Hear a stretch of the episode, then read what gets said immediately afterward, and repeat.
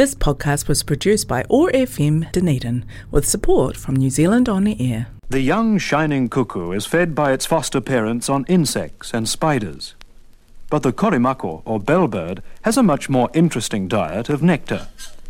It's been something of a radio personality and has sung on shortwave radio to Australia and the Pacific nations for 30 years.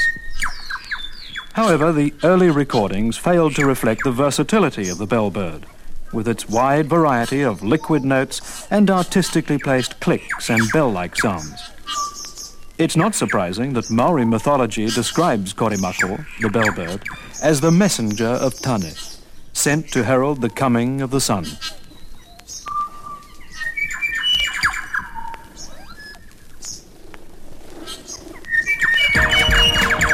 Community or chaos? We can construct and nurture community or fall into chaos. Over the next hour, Marvin Hubbard hosts conversations toward creating a fairer, more equal society. Community or Chaos is made possible with the support of Quakers Aotearoa. You'll find them online at quaker.org.nz.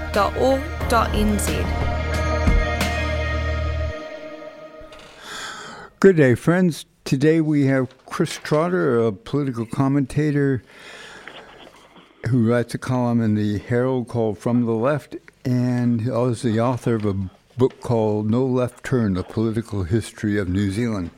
We'll be talking about the change of leadership at the top of the Labour Party and in Parliament today. Good morning, Chris. How are you? Good morning, Marvin. And I, I, must correct you. I am a columnist for your very own Otago Daily Times. I think the idea of Chris Trotter being a columnist in the Herald would send NZME into um, uh, pink fits. Oh, sorry uh, about that. So, so it's the ODT that I write for, not, well, not the Herald. well, I read that most Fridays. And you can podcast this by going to oar.org.nz and then going to podcast, and then going to Community or Chaos. And you can listen to Chris again. Hey, Chris, uh, what was your first reaction on the news of Jacinda Ardern's retirement? And why do you think she retired when she did? Oh, it came as um, a God Almighty shock. Uh, the uh, the word came through from Francesca, my wife, uh, who had had seen a tweet uh, from one of the uh, stuff journalists, uh, and uh, she rang me, and uh, I was suitably flabbergasted, and and I, I flicked over. Um, to the news feeds, and sure enough, about 30 seconds later, it it was all over the uh, the, the news uh, and uh, she was she was going. Um, I, w- I was shocked uh, to hear it um, because I think people always are. Somebody who has made such a deep impact on a on a country as as Jacinda, um, her decision to depart um, is always going to leave it rather um, shocked and and in many cases saddened although uh, it's true to say uh, that many people were delighted to hear the news. Um, and that, of course, once I thought about it, uh, you know, struck me as not entirely surprising um, because she had gone from saint to sinner in a remarkably short space of time in the minds of many New Zealanders. But also, she had unleashed um, political forces which I believe she did not have the stomach to to fight uh, or or to restrain, shall we say? Did she unleash them, or were they bound to happen?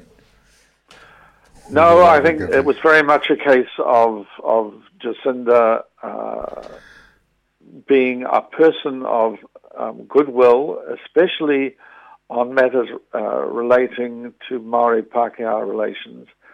I mean, she's at Ratana this morning, and uh, she went there in 2018, uh, only only just elected uh, New Zealand's prime minister um, a few weeks before, and she was full of promises and and undertakings. She demanded that Māoridom hold her to account. Uh, she she openly acknowledged the need, you know, for for change. So she uh, certainly allowed the idea to grow in the minds of many Maori that that here was uh, a regime which might move the dial forward by quite a lot, uh, and that was was when it began. But of course, for the first three years, uh, there was Winston Peters um, standing there with his hand poised over the handbrake, um, unwilling to see uh, um, very much at all uh, advanced uh, along the Maori nationalist line in any case. He, along with Shane Jones and the Maori caucus, it must be said, led by by Willie Jackson, extracted a, a colossal amount of money um, from the sixth Labour government.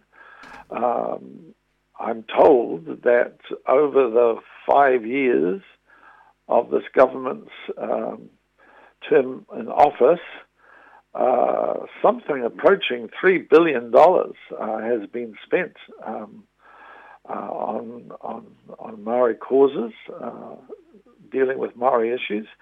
Now that is roughly um, twice, if not three times, what uh, has been allocated as a result of the treaty settlement process.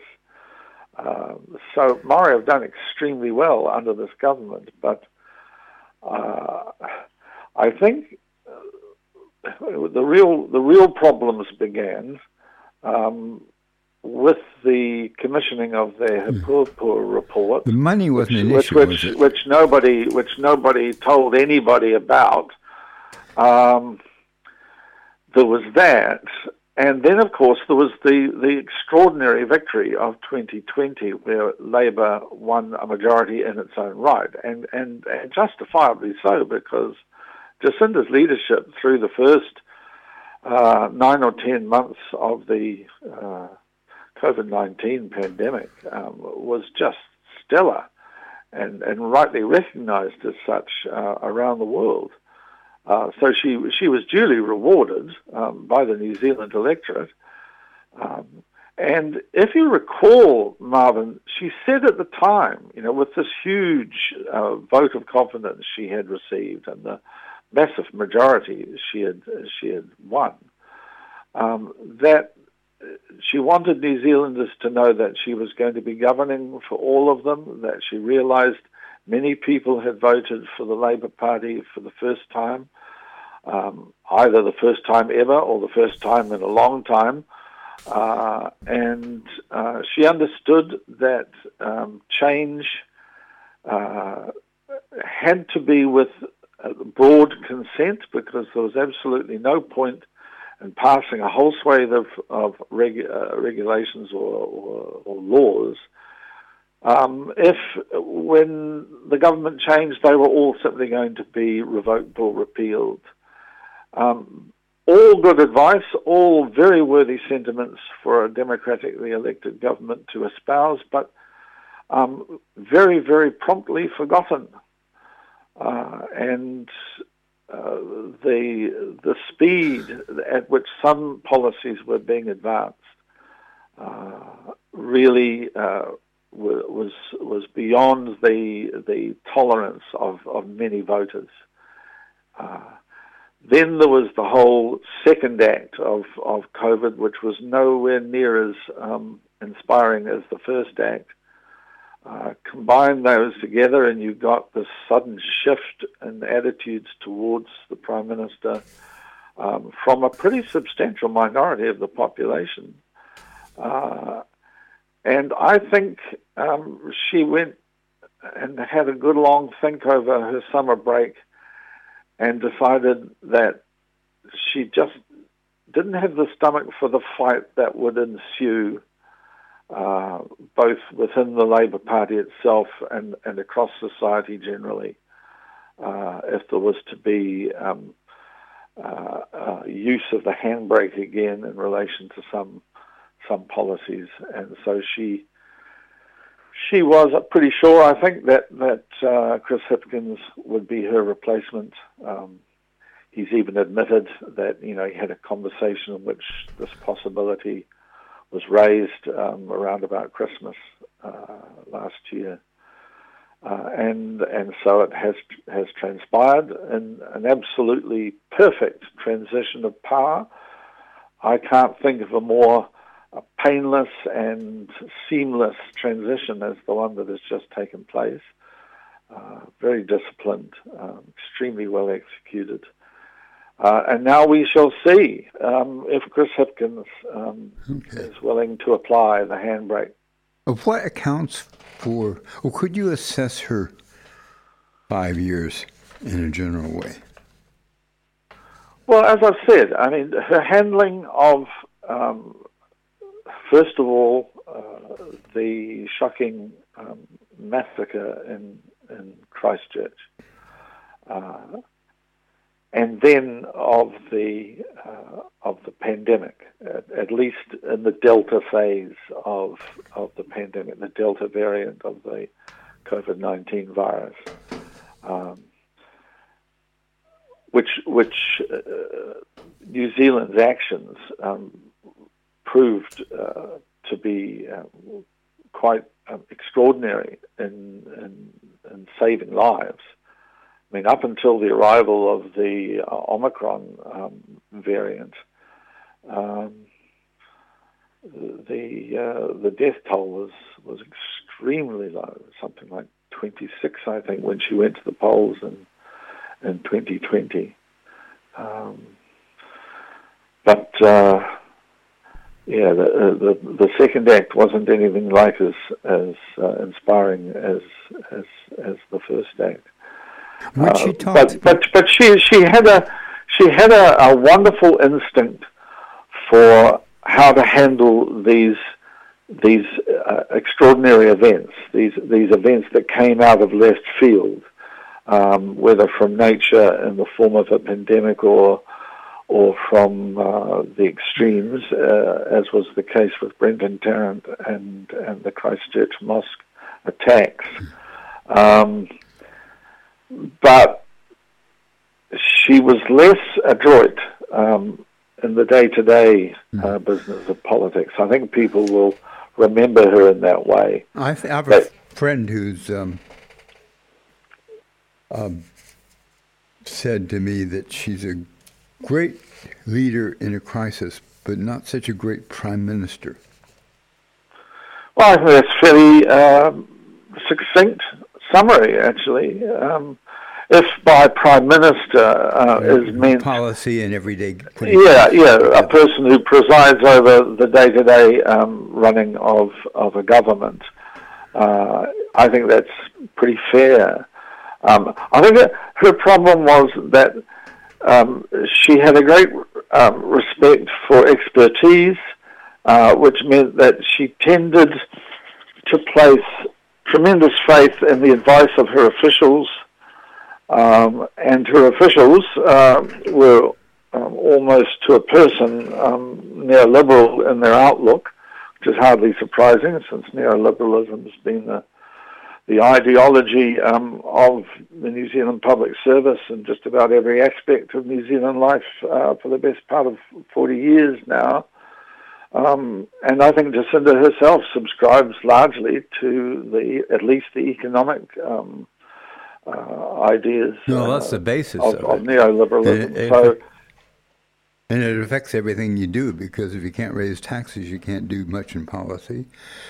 Well, that's right, and and, um, and because she had faith in these officials uh, and and in their their views about the way the economy should be run, uh, and because she was unwilling to challenge those officials um, or to embark on a, a course of action which uh, they would not support, um, some of the big promises she made. And she made some absolutely colossal promises at the beginning of her prime ministership.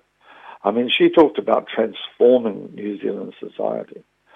Um, she and, and, and Grant Robertson even um, gave speeches suggesting that mm-hmm. they, they might be um, abandoning neoliberalism, although that turned out to be more rhetorical than, than real. Um, but you see, there was no rule book for a, um, a, terrorist attack on a couple of mosques in Christchurch. There was no rule book um, for uh, a global pandemic. There hadn't been such a pandemic for over 100 years. Um, so when she didn't have a rule book and when she was able, because there was an emergency, um, to, in a sense, concentrate the power in her own hands, and and when that that power was was given to her of necessity, um, especially when COVID was raging around the world, um, and all of the rules were thrown aside. I mean, that's when she really came into her own.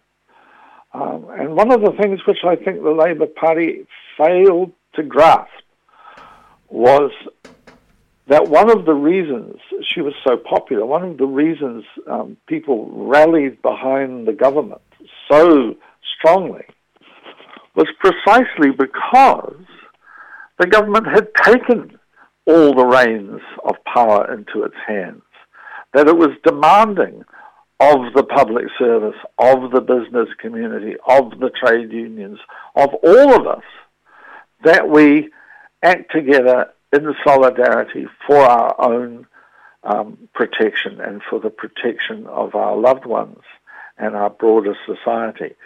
Now, that's a very socialist thing to do. Um, and it's notable that in other countries, such a response was not forthcoming. You look at the way Boris Johnson or Donald Trump handled the COVID 19 pandemic, and you see a very, very different picture. So the one time, the one time that Jacinda behaved like a socialist prime minister, she was never more popular.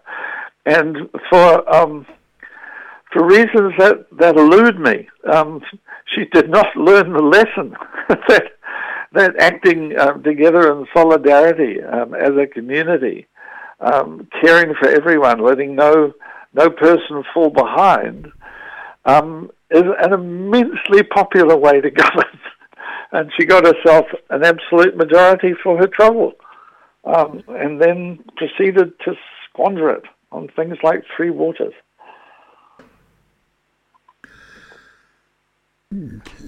Well, um, well, what do you think of Chris Hipkins? I know you weren't surprised that he was he got the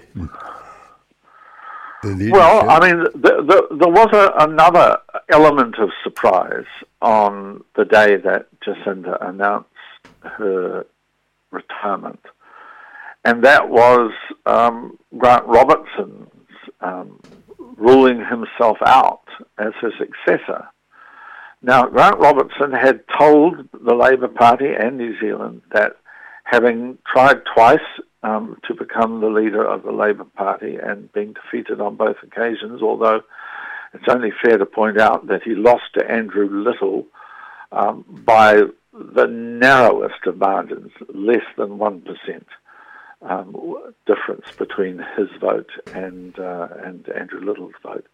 So it was a very close run thing for Andrew Little. But after that defeat, he said he wouldn't stand for leader of the Labour Party again, and he was as good as his word. He he ruled himself out. He he he gave a fairly strong hint that he thought he should remain as finance minister, and I'll be surprised if Chris Hipkins doesn't keep him exactly where he is.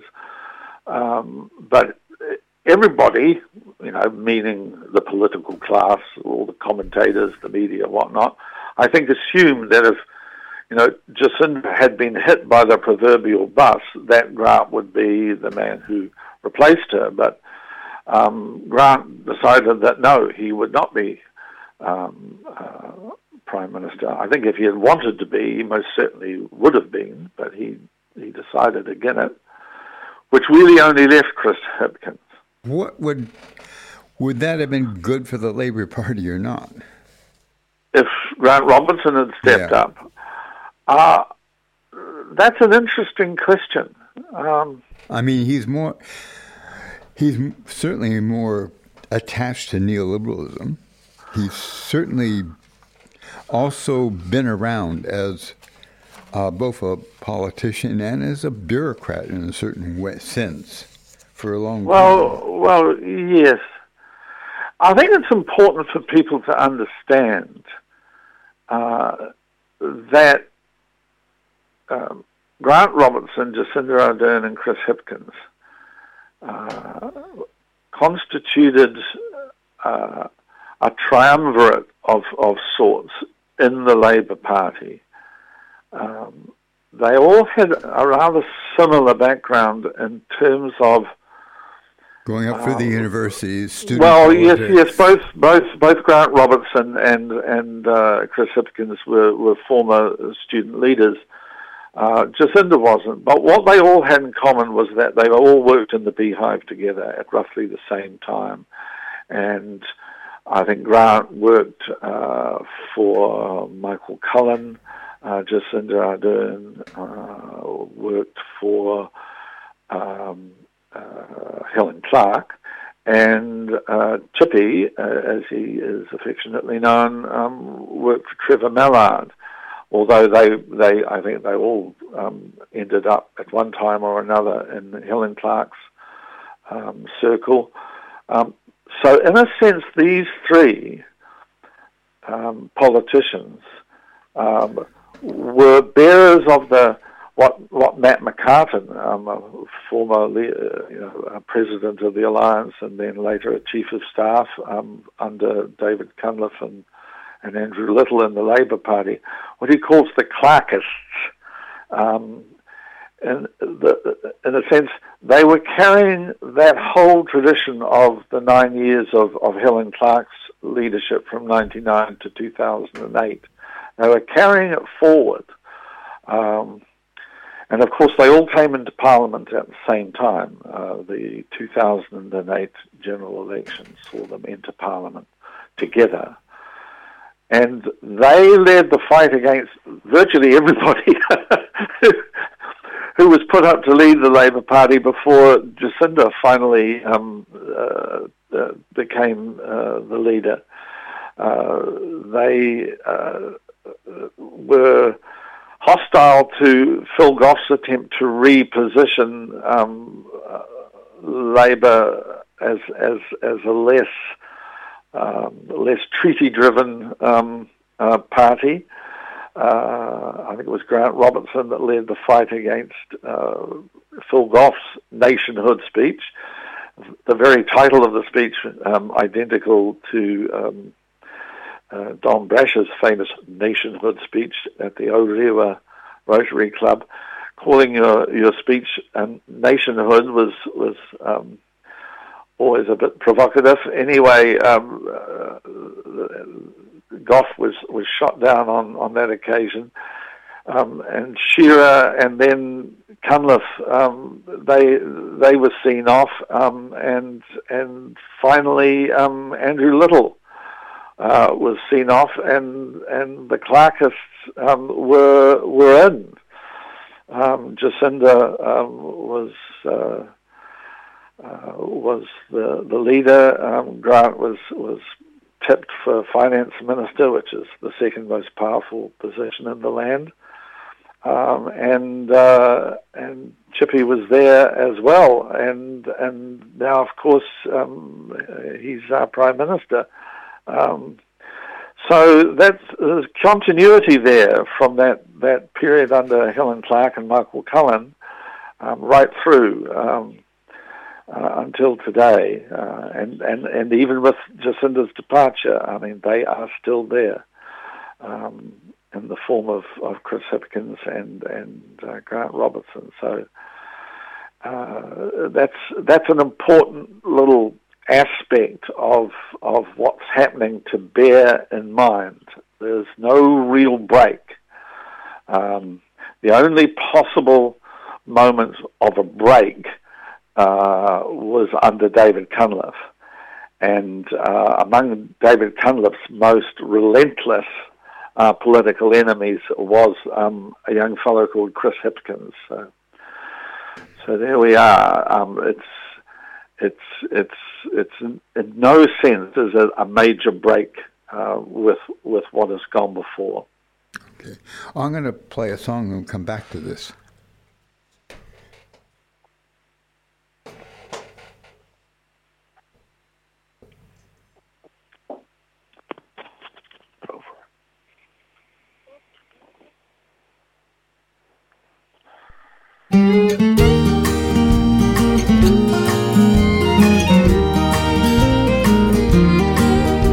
He's a walking, talking lie in a banker's suit and tie. Just a cowboy on the lone prairie. He says he's your saddle pal. Put your stock in his corral. But he'll steal your horse before he takes his fee. He's driving cattle in his sleep. The herd's a half a million deep. And the trail ahead's as pretty as you please.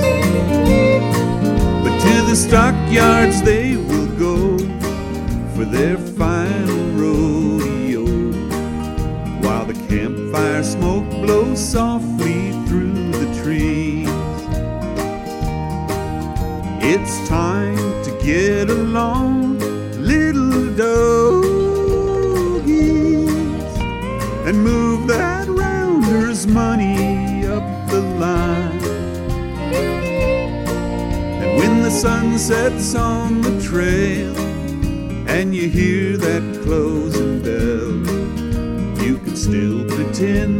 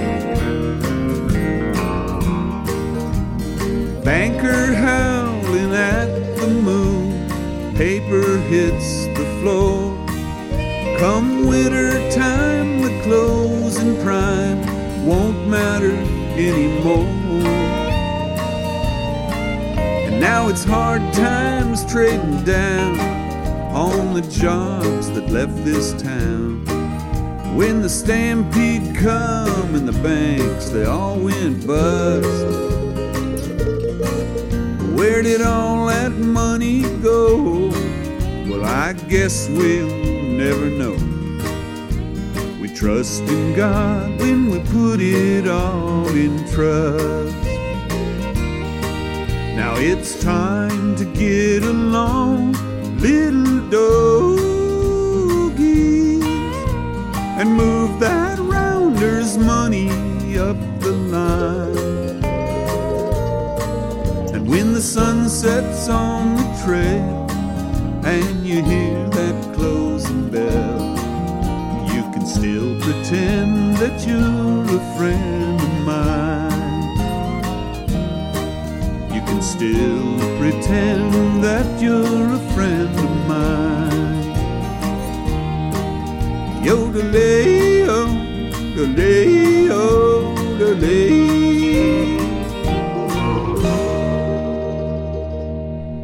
Hi, Chris. Uh, were you able to hear that? yes, yes. I was looking out my window expecting to see a, a, a vast dust cloud blowing my way across the uh, across the American prairie. Uh, he's a, uh, John Ignis is a a Western uh, country singer who's now residing in Dunedin, and he wrote that song in um, "When the Sun Sets on the Trail" about banking. Yes, yes, yes. Uh, yes, and and the and the finest Okie tradition, absolutely. well, Okies had a real reason for hating bankers, and I don't think it's changed that much. So only it's homeowners that have to worry about bankers now, not just well, farmers. indeed, indeed, indeed. Although every time someone rails against bankers, I'm always minded of the scene in I think it's The Grapes of Wrath by uh, by John Steinbeck, you know, where uh, Tom Joad or whoever it is is is uh, is is telling us about the farmer who, who who confronts the sheriff, you know, who's come to enforce the bank's foreclosure notice on his farm. And uh, the sheriff just says, "Well, you know, you can shoot me, but that just means that that uh, the state police will will turn up on your doorstep, and I suppose you could shoot them, but then the National Guard would turn up on your doorstep, and and uh, and and you could, you could try and shoot the banker in town, but he, he's just acting on behalf of the bankers back in New York. and I wouldn't recommend trying to trying to shoot any of them. Um, it, uh, making the uh, very good point that it's the system uh, that that you're fighting, uh, not not not mm-hmm. people or, or not well, not not your not your local bank manager. Well, the Grapes of Wrath was clearer about more clear about that than recent movies and so on. We don't usually attack the system anymore. Well, no, that's mm-hmm. true. That's true. Although um, I must say that uh, that uh, um, Bruce Springsteen uh, wrote a magnificent song um, talking about the ghost of Tom uh, Joad. Tom I've Joad. got that. Yeah, yes, yeah, very very good song. In fact, I play it occasionally. So, but uh, so you see, Chris is in line with uh, Grant Robertson and Helen Clark, and not really going to promote any changes in direction. Well, n- no significant changes in direction. Um, and of course, one of the real differences uh, between um, uh, Helen Clark and Jacinda Ardern as prime ministers was uh, that Jacinda Ardern um, did the very opposite of what Helen Clark had always urged upon her um, Labour colleagues, which was to underpromise and over-deliver. In other words, do not make grand promises, make small promises that you can keep, uh, and if at all possible, deliver more than you promised. Um, uh, Jacinda, uh, as, I alluded to earlier, um, did the opposite. She wildly overpromised uh, and then um, proceeded to underdeliver uh, in a pretty spectacular fashion. So I, I, I rather suspect that um, that Chippy will cleave much more to uh, to the uh, under promise and over deliver uh, um, uh, rule of thumb uh, than than Jacinda did. It's also important to remember if we're talking about the continuities between the Clark government uh, and and this government. To remember that Helen Clark overrode the Court of Appeal on the foreshore and seabed uh, and thereby um, caused the creation of Te Pāti Māori. Uh, but Helen Clark was very, very aware of the Maori nationalist agenda. Um, and she made that quite clear when she described her opponents in terms of the foreshore and seabed furore uh, as haters and wreckers. Um, and we should not forget either that Helen Clark point blank refused to put New Zealand's signature to the United Nations Declaration on the Rights of Indigenous Peoples uh, because she saw it as a dagger thrust at the heart of um, New Zealand's um, state sovereignty. Uh, so that's part of the Clark heritage as well. And uh, I rather suspect that although Chris Hipkins is of another generation uh, and will not be as clear cut uh, as Helen Clark was in his um, antipathy to Maori nationalism, I think nevertheless he is more amenable than Jacinda was uh, to perhaps, uh, if I may quote the late great David Lange, um, having a breather and, and maybe having a cup of tea on questions of co-governance. Where does that leave uh, water reform? Oh, the, the water reforms. Well, I I don't know quite how they're going to deal with this because um, Mahuta um, was really, really ruthless about the way she pushed through uh, the Three Waters legislation at the end of last year, yeah. done under urgency and with all kinds of alarms and ex- excursions over things like uh, entrenchment, um, um, much of which had not been run past uh, the Prime Minister or her inner circle, I might add. Um, so now, uh, if you really are intent on stopping Three Waters, I'm not entirely sure how you do it, short of, of uh, passing a new piece of legislation, uh, hitting the pause button.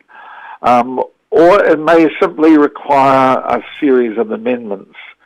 Uh, what I think uh, uh, um, Chris Hipkins uh, and his colleagues will will look at is something close to what was put forward by the mayor of Auckland uh, and a number of others, um, which would certainly hmm. address the question of New Zealand, uh, New Zealand's decaying infrastructure vis-a-vis the three waters. That's wastewater, drinking water, uh, and stormwater um, but minus the co-governance uh, elements, because it's the co-government co-governance elements which have really got a lot of people hot and bothered.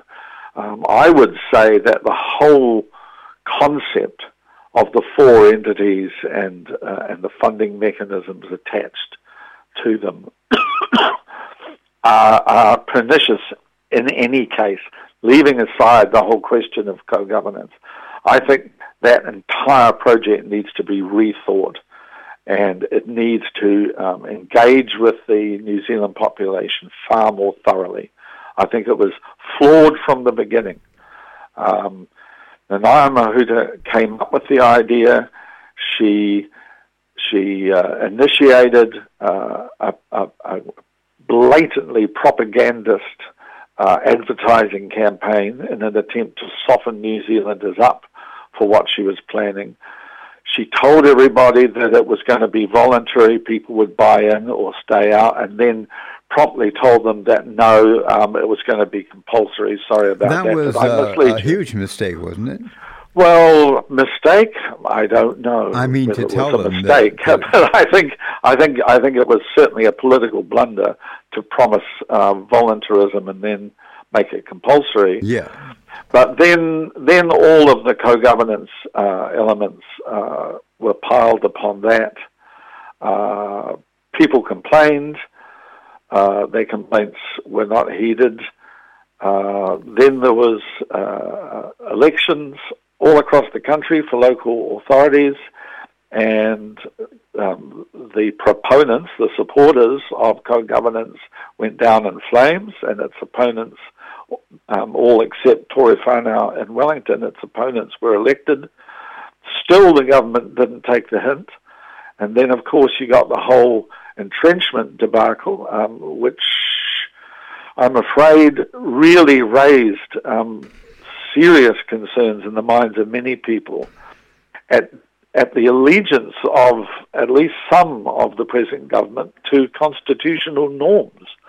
Um, and you know, that only reinforced that sort of underlying concern about the direction of co-governance in New Zealand.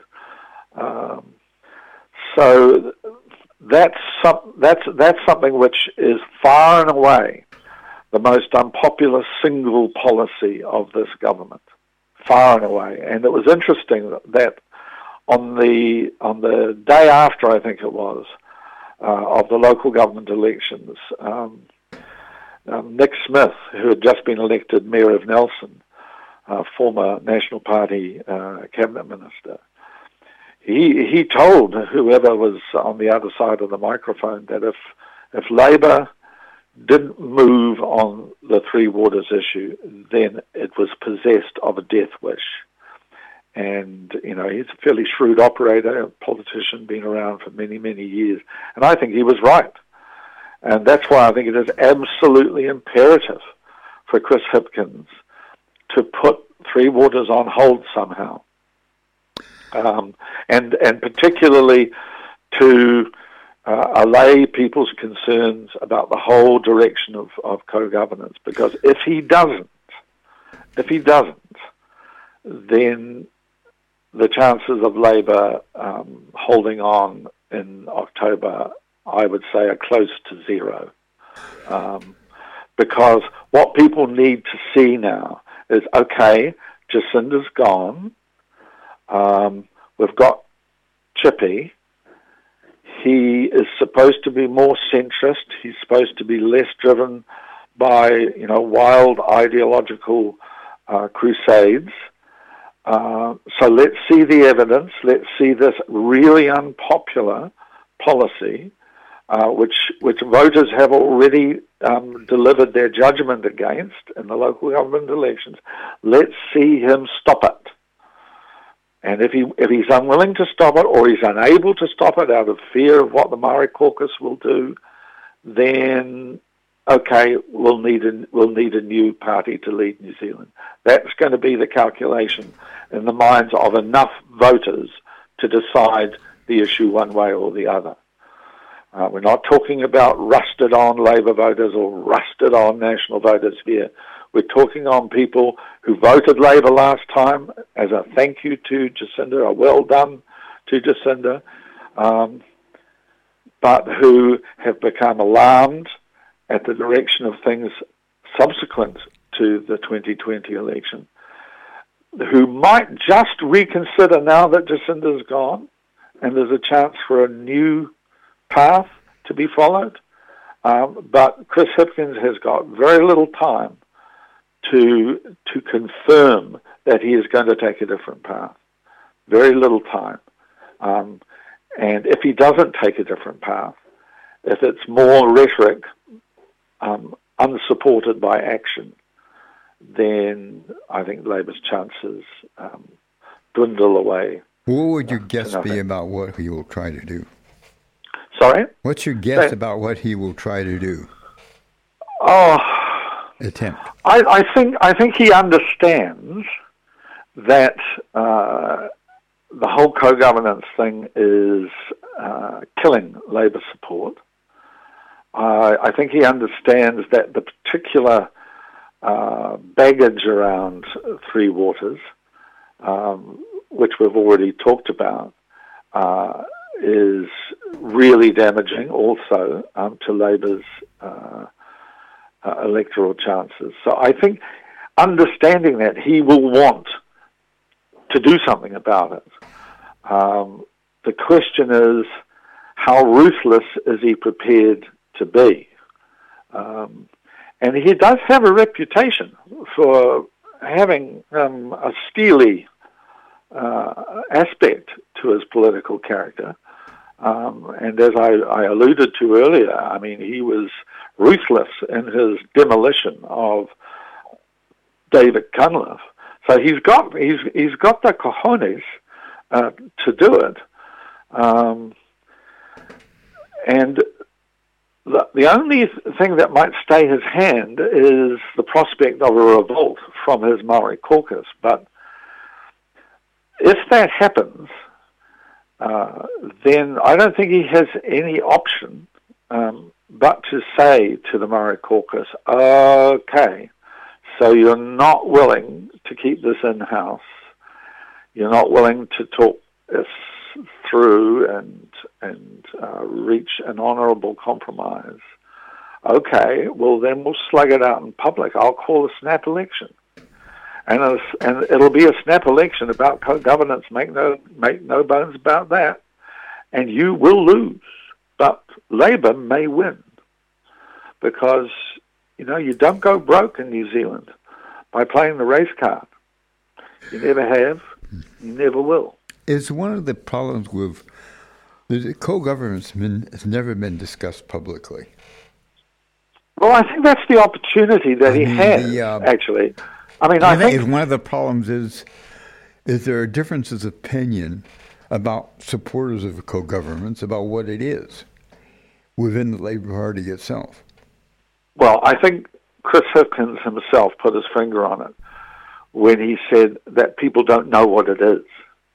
And partly uh, this is their own fault because they have paid lip service to um, the Maori caucus's ideas, but they haven't really studied them and mastered them and and then been in, in a position to sensibly debate them. Um, so it's partly the fault of, of, of, people like Chris Hipkins and Jacinda and Grant and a whole, whole host of others who have just said, "Oh, well, right then, if that's what the Maori caucus wants, well, we'll, we'll go ahead," um, uh, without really thinking it it through.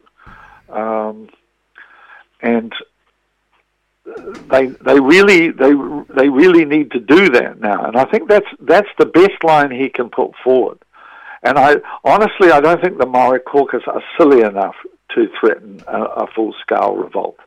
I really don't. I think Willie Jackson in particular is a shrewd operator, and he doesn't want to see the baby disappearing down the plug hole with the bathwater. So um, I don't think that will happen. Um, but but he can certainly soften the blow for everybody if he goes to the country and says, "Look, we can't proceed with radical policies that people a, don't understand, and B, have not been given a genuine opportunity to debate. And, and over and above all of that, it is inconceivable that constitutional transformation in New Zealand could take place without being ratified by the New Zealand people. Um, and he could say, just look across the Pacific um, to Chile. They had a constituent assembly uh, which came up with a new constitution, very radical constitution. Um, it was put to the Chilean people.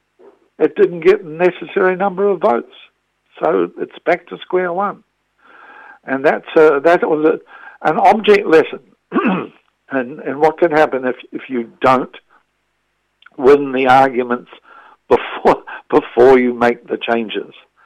Uh, and I think virtually everyone in New Zealand, apart from the hard line uh, on on on both sides, I suppose, would say actually, new Prime Minister Hipkins, you're you're absolutely right. Let us push the pause button until the debate has been had, until we know what we're talking about, until this whole thing is defined you know, saying, oh, it's a bit like the Waikato River um, uh, Authority, or it's a bit like what happened in the Urewera National Park with the Tūhoe people.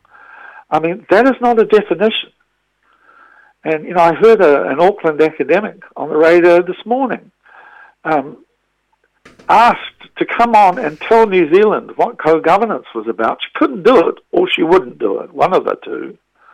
And you know, if someone who has devoted her entire academic life to the subject of Indigenous rights cannot clearly um, explain co-governance, then why on earth are we changing all our laws in that direction? It is, it's not a good thing for a government to do. And I think if Chris Hipkins was to come out and say that clearly, he would be enormously popular and Labour's chances of re-election would be vastly improved.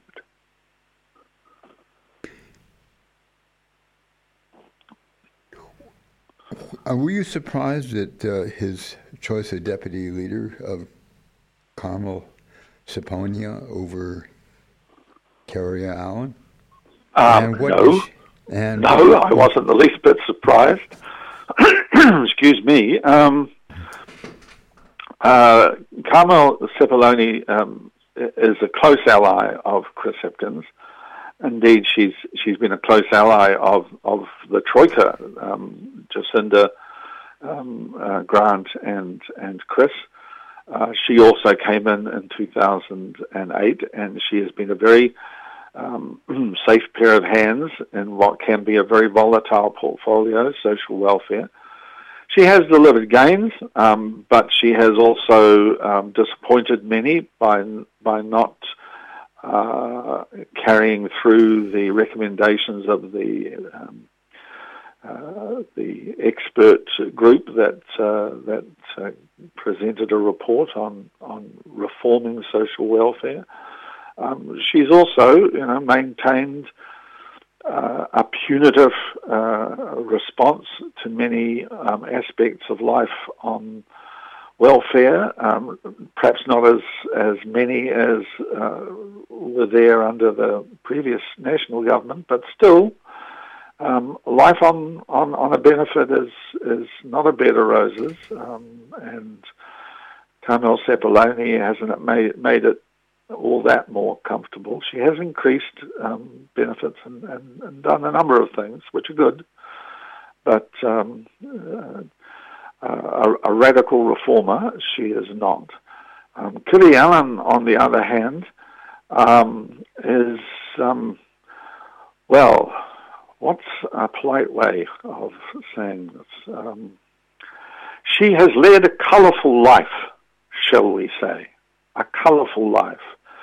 And um, colourful lives in this day and age, particularly in the age of social media, uh, are not always an asset politically. Um, so uh, I think the, the decision was made pretty early on that while she may rise up through the ranks in terms of cabinet, she, she wasn't going to be made um, deputy prime minister. Okay. What we have a, about six minutes left, so it's some time to talk about this. Why have so-called center-left social democratic governments and parties become so isolated from the people they supposedly represent? Well, can you really say that in New Zealand? Um, we had nine years of uh, a social democratic government under under uh, Helen Clark, and then we had um, a fairly moderate um, conservative government, National Party government under John Key, who enraged many of his uh, National Party uh, brethren and sistren by um, following what they called Labour light policies. And we've just had five years of another um, social democratic uh, regime, which did the impossible. It won an absolute majority of the votes under a mixed member proportional electoral system. So I'm not quite sure whether it's all that isolated from the people. I mean, even now, um, after all of the drama of the last couple of years, um, it's still um, within you know striking distance of winning the next election in an MMP uh, way, not not not like 2020 where it won just over 50% of the vote, but at 32, 33 percent with the Greens on 10 and the Maori Party maybe you know getting up there to two or three. It's still a competitive race. Um, so I'm, not, I'm, not, I'm not entirely sure. When um, you were talking about the occupation of Parliament grounds, you said that they were mostly working class people from the provinces. Well, and a, a great many of them were. And yep. you also and, but, but, the fact but, that but we dear, dear, dear me, dear, dear me, Marvin, the people who were in Parliament grounds, I don't think were all that representative of the rest of New Zealand. Well, I'm not suggesting that, but I'm suggesting they're they're the people that feel left behind. They're the kind of people that voted Trump in. Well, that's and true. Brexit. That's true. And they're That's also true. the fact that we still have a low wage economy. We still have um, it's we still have many many people who can't afford to ever own a home. And Well, yes, but that's a that's that's that's that's a feature of the nature of our economy. Um, I guess what I'm saying- of, of the of the economic policies uh, which are deemed now acceptable across virtually the whole planet. I'm not sure they're Ah. that that popular among the working class. They they put up with it sometimes. Well, well, see, the problem, Marvin, is that the working class that you and I um, grew up um, studying um, doesn't any longer exist in a country like New Zealand. I mean, when you and I were cutting our teeth in the Labour Party, there were still thousands of workers employed um, assembling cars. There were still thousands of workers um, employed every season in a multitude of freezing works. I mean, there was a large blue collar chunk of society and a political party uh, dedicated to representing them. Well, those freezing works are shut down. Those car Okay. assembly I'm um, afraid I have to are, sh- are all I'm afraid I have to shut us down now. Oh well, I'm sorry, but but the, the, just a quick sum up uh, then, Marvin. The world uh, in the West, anyway, changed. The working class changed, and therefore the parties of the working class changed. Um, if there's going to be a party of the working class, it'll emerge in China and India and Brazil long before it, it, it returns here to New Zealand. Okay, thanks a lot for coming on, Chris. Always a pleasure, Marvin. Always. This podcast was produced by OAR FM Dunedin with support from New Zealand On the Air.